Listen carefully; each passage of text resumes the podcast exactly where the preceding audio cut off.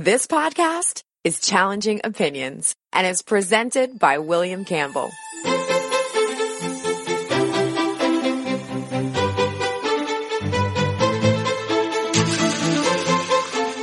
Thank you for downloading the Challenging Opinions podcast for June 26th, 2017. Some people support President Donald Trump. Some people don't care for him so much, and some people are actively opposing him. In this podcast, I'm talking to someone who has written a manual for the people who are determined to do that.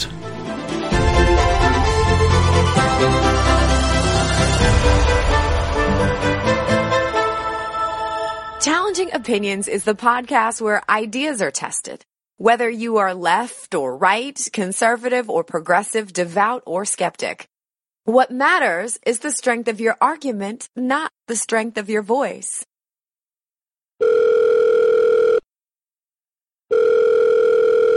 I'm joined on the line now by Michael Huttner. He's an attorney, an author, a crisis communications expert, and he's just published a book called 45 Ways to Fight Trump. Michael, what's the top of your list in fighting Trump? Sure. The first, uh, the first way is that we we as progressives, uh, both uh, around the world, have to change the narrative around Trump. He he tries to portray himself as as strong and a winner, and we have to do uh, just the opposite. We have to portray him as what he really is, which is he's a loser and he's weak.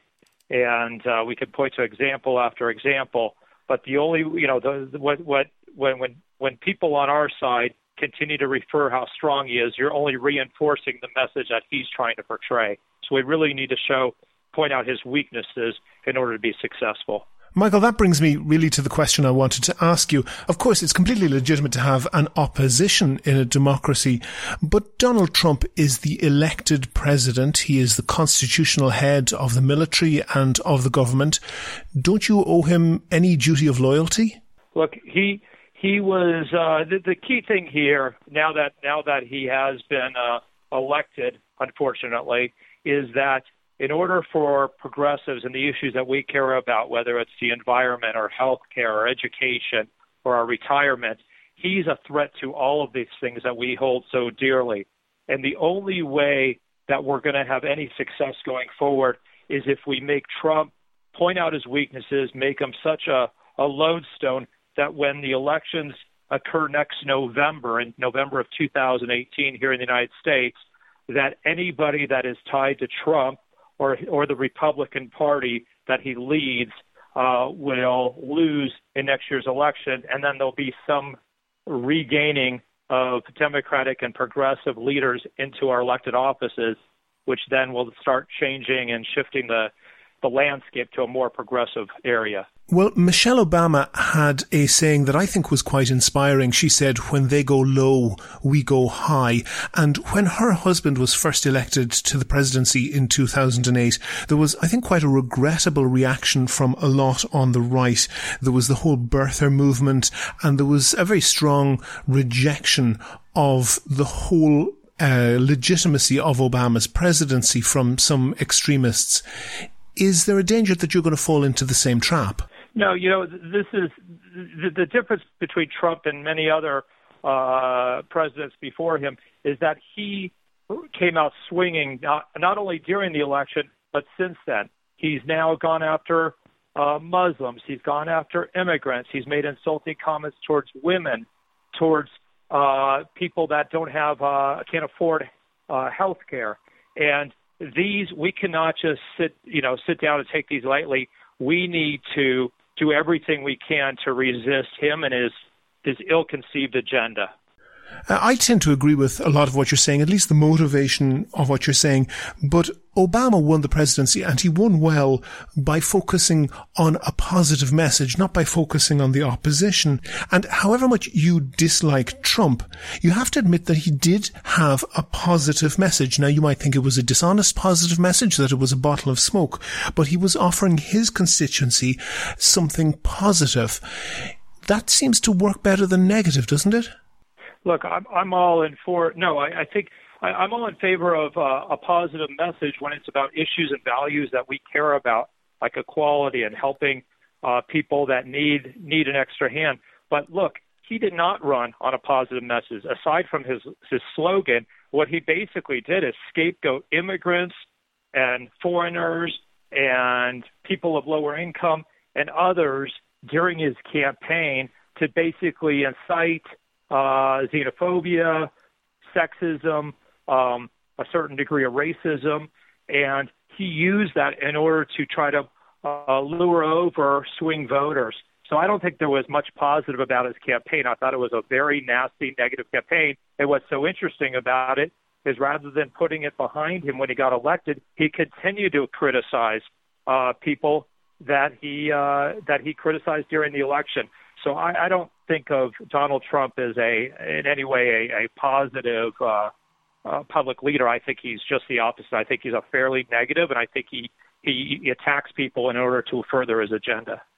Uh, I actually tend to agree. I think he's making a mistake by continuing to fight the election. Though, whatever you think of the process, he did actually win the election.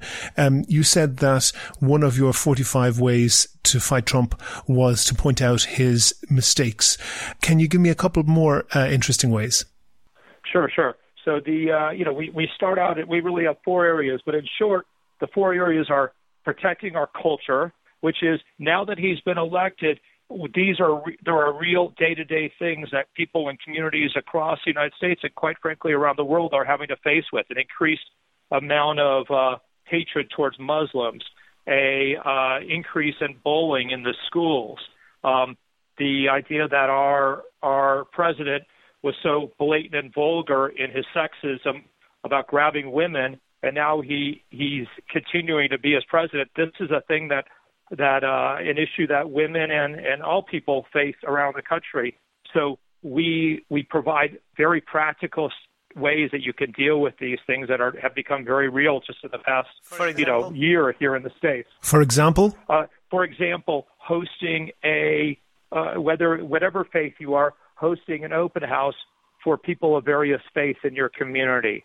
And that includes if you have uh, you know a community center or a mosque, you welcome people to to your uh, place of worship as well as whether it's a church or a synagogue or otherwise. Um, so that's one example. Another one would be just pulling together people in your neighborhood uh, around, uh, you know, for dinner, just to discuss uh, what's going in and how this is affecting affecting us at the local level. Much of our uh, book focuses on getting is, is really comes down to that all policy and politics is local. So it's important that during these very trying times that people organize at the local level, but not just for now, but for the long term in order to to build power and to really change things around. Um, just last week, the writer and pollster Nate Silver has written a piece about European politics, particularly about Marine Le Pen in France, Geert Wilders in the Netherlands, and UKIP in the UK. And he's pointed out that the closer those right wing leaders are to Trump, the more they're losing in elections. Do you see that as a sign of hope? Yes, yes, that's exactly where what we're hoping for. The only real, you know, you had asked about, you know, can we be positive? Well, when you don't have any power in Washington D.C. because we have we don't have the Senate, we don't Democrats don't have Congress, and we don't have the White House, you need to speak up and question the status quo. And we, you know, that's the best we can do is put as much pressure at the state and local level to question the status quo and the leadership of this um, president and his ill-fated uh, or lack of leadership, for that matter, and really try to have this turn around in November of 2018 in the elections. For the length of the Trump administration, do you think that the highest that you can aspire to is deadlock? That's to say, prevent Trump from doing anything rather than actually achieve something yourself? Well, you know, there's a that's a good question. There's a division among progressives and Democrats here in the states, and that is that some folks say, "Hey, why don't we try to compromise with with Trump, try to get some infrastructure into our states and this sort of thing?" And I think that's ill-advised because ultimately, what this is going to come down to, I mean, those what what what he's going to give progressives and Democrats is is breadcrumbs at best. Um, what what it really comes down to is in November of 2018, Republican, you know, the, the when people go into the voting booth, they see the word Republican or Democrat, and if we are successful in not trying to muddy the waters, then Democrats are going to pick up seats because the Republicans, by definition, are going to be tied to their to their head of their party, which is which is President Trump. Unfortunately, I haven't had a chance to uh, read your book, Michael, and you're mentioning many of the ways, the 45 ways to fight Trump that are the title of your book. I'm wondering, are any of those 45 ways introspective? Do you think that maybe there's some valid criticisms of what the Democrats did? For example, too much focus on identity politics?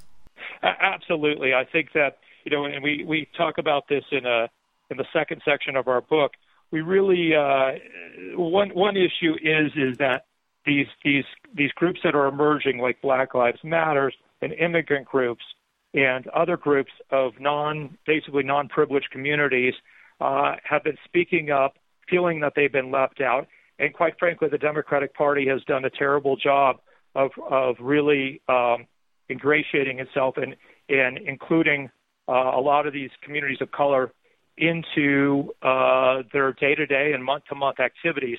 What it typically is is is they they get these groups get neglected, and then just uh, weeks before the election, uh, whoever's running for office decides to add to their agenda some sort of GOTV effort, get out the vote effort to bring these communities in.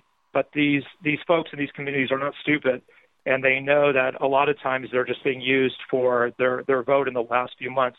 So I guess my message is to the Democratic Party and to progressives across the country is to include these folks and empower them now, not during an election year, starting now, and that way they'll have a lot more goodwill and they'll have a real uh, constituency that that doesn't leave out so many key communities. Sure, but as well as those minority constituencies, don't you think that a lot of the people who flipped from being Obama voters into being Trump voters, they saw that that focus on minorities was not inclusive of them. The typical white guy in Minnesota or Pennsylvania who vo- who works a factory job and saw that the Democrats were maybe obsessed with the gay or lesbian, transsexual, Muslim uh, constituencies. They're saying we're left out. I, I don't think they focus too much on the minority groups. I think Trump used division and divisiveness as a weapon to divide up the progressive side of things. Would that criticism, would that attack have been as powerful if there wasn't a grain of truth in it? Oh, I, I think he, he he pushed buttons that he knew were going to play to uh, the anxiety of white working class uh, folks, and and and they're the buttons that have been used for decades among among the right wing, and that includes racism. It includes the threat that people from out of this country are going to take your jobs away. I mean, these jobs that many of these people, the, the recent immigrants, are not jobs that these longtime labor workers are are really wishing to do, and yet Trump played the card as if these people are going to, you know, climb over the wall and steal your jobs, which is just ridiculous and is certainly racist. Finally, Michael, are you optimistic? You know, I, I'm optimistic because we are in such a a hole right now as progressives. We have very little power in D.C. We don't have that much more power in the states. Most of the most of the governors are controlled by uh, Republicans as well. So I'm optimistic, and it can't get much worse than what it is now. And that's why we're asking people to to to go to Amazon.com and buy the Resistance Handbook: 45 Ways to Fight Trump, because this is a very practical handbook going forward on what we can do to start uh, digging out of that hole. Michael, you've done your own plug. The Resistance Handbook is 45 Ways to Fight Trump, uh, recently published by Michael Huttner. Thank you very much for talking to me. Thank you. Thank you for having me on. Never miss a show. Follow at Challenging O on Twitter and like Challenging Opinions on Facebook for updates on each show's contents. That's all for the Challenging Opinions podcast published on June 26, 2017. I have links to Michael's book and other information about the things we were talking about in the show notes for the podcast that you can find on the website. And do you know someone else who I should interview? What topics should I be covering with them? I'd be really interested to hear your feedback. If you like the podcast, there's one thing that you can do that would really help other people to find it. Go on iTunes, give the podcast a rating, and write a short review. There's a link on the website directly to the iTunes page. Also, please like the show on Facebook. On Twitter, you can follow the show at Challenging O. And most importantly, subscribe to the show for free. You can use iTunes on Apple or Google Play Music. And there's links for both of those and the RSS feed if you use that. And I know not everyone uses podcast software. A lot of people just listen on the website. So you can also just enter your email address on the Challenging Opinions website. And each time a new show goes online, you'll get a simple email with a link to listen. No spam at all, I promise. You can find all of that or get in touch with me at www.challengingopinions.com. The Challenging Opinions podcast is produced and presented by me, William Campbell. The assistant producer is Liam McLaughlin. Thank you for listening.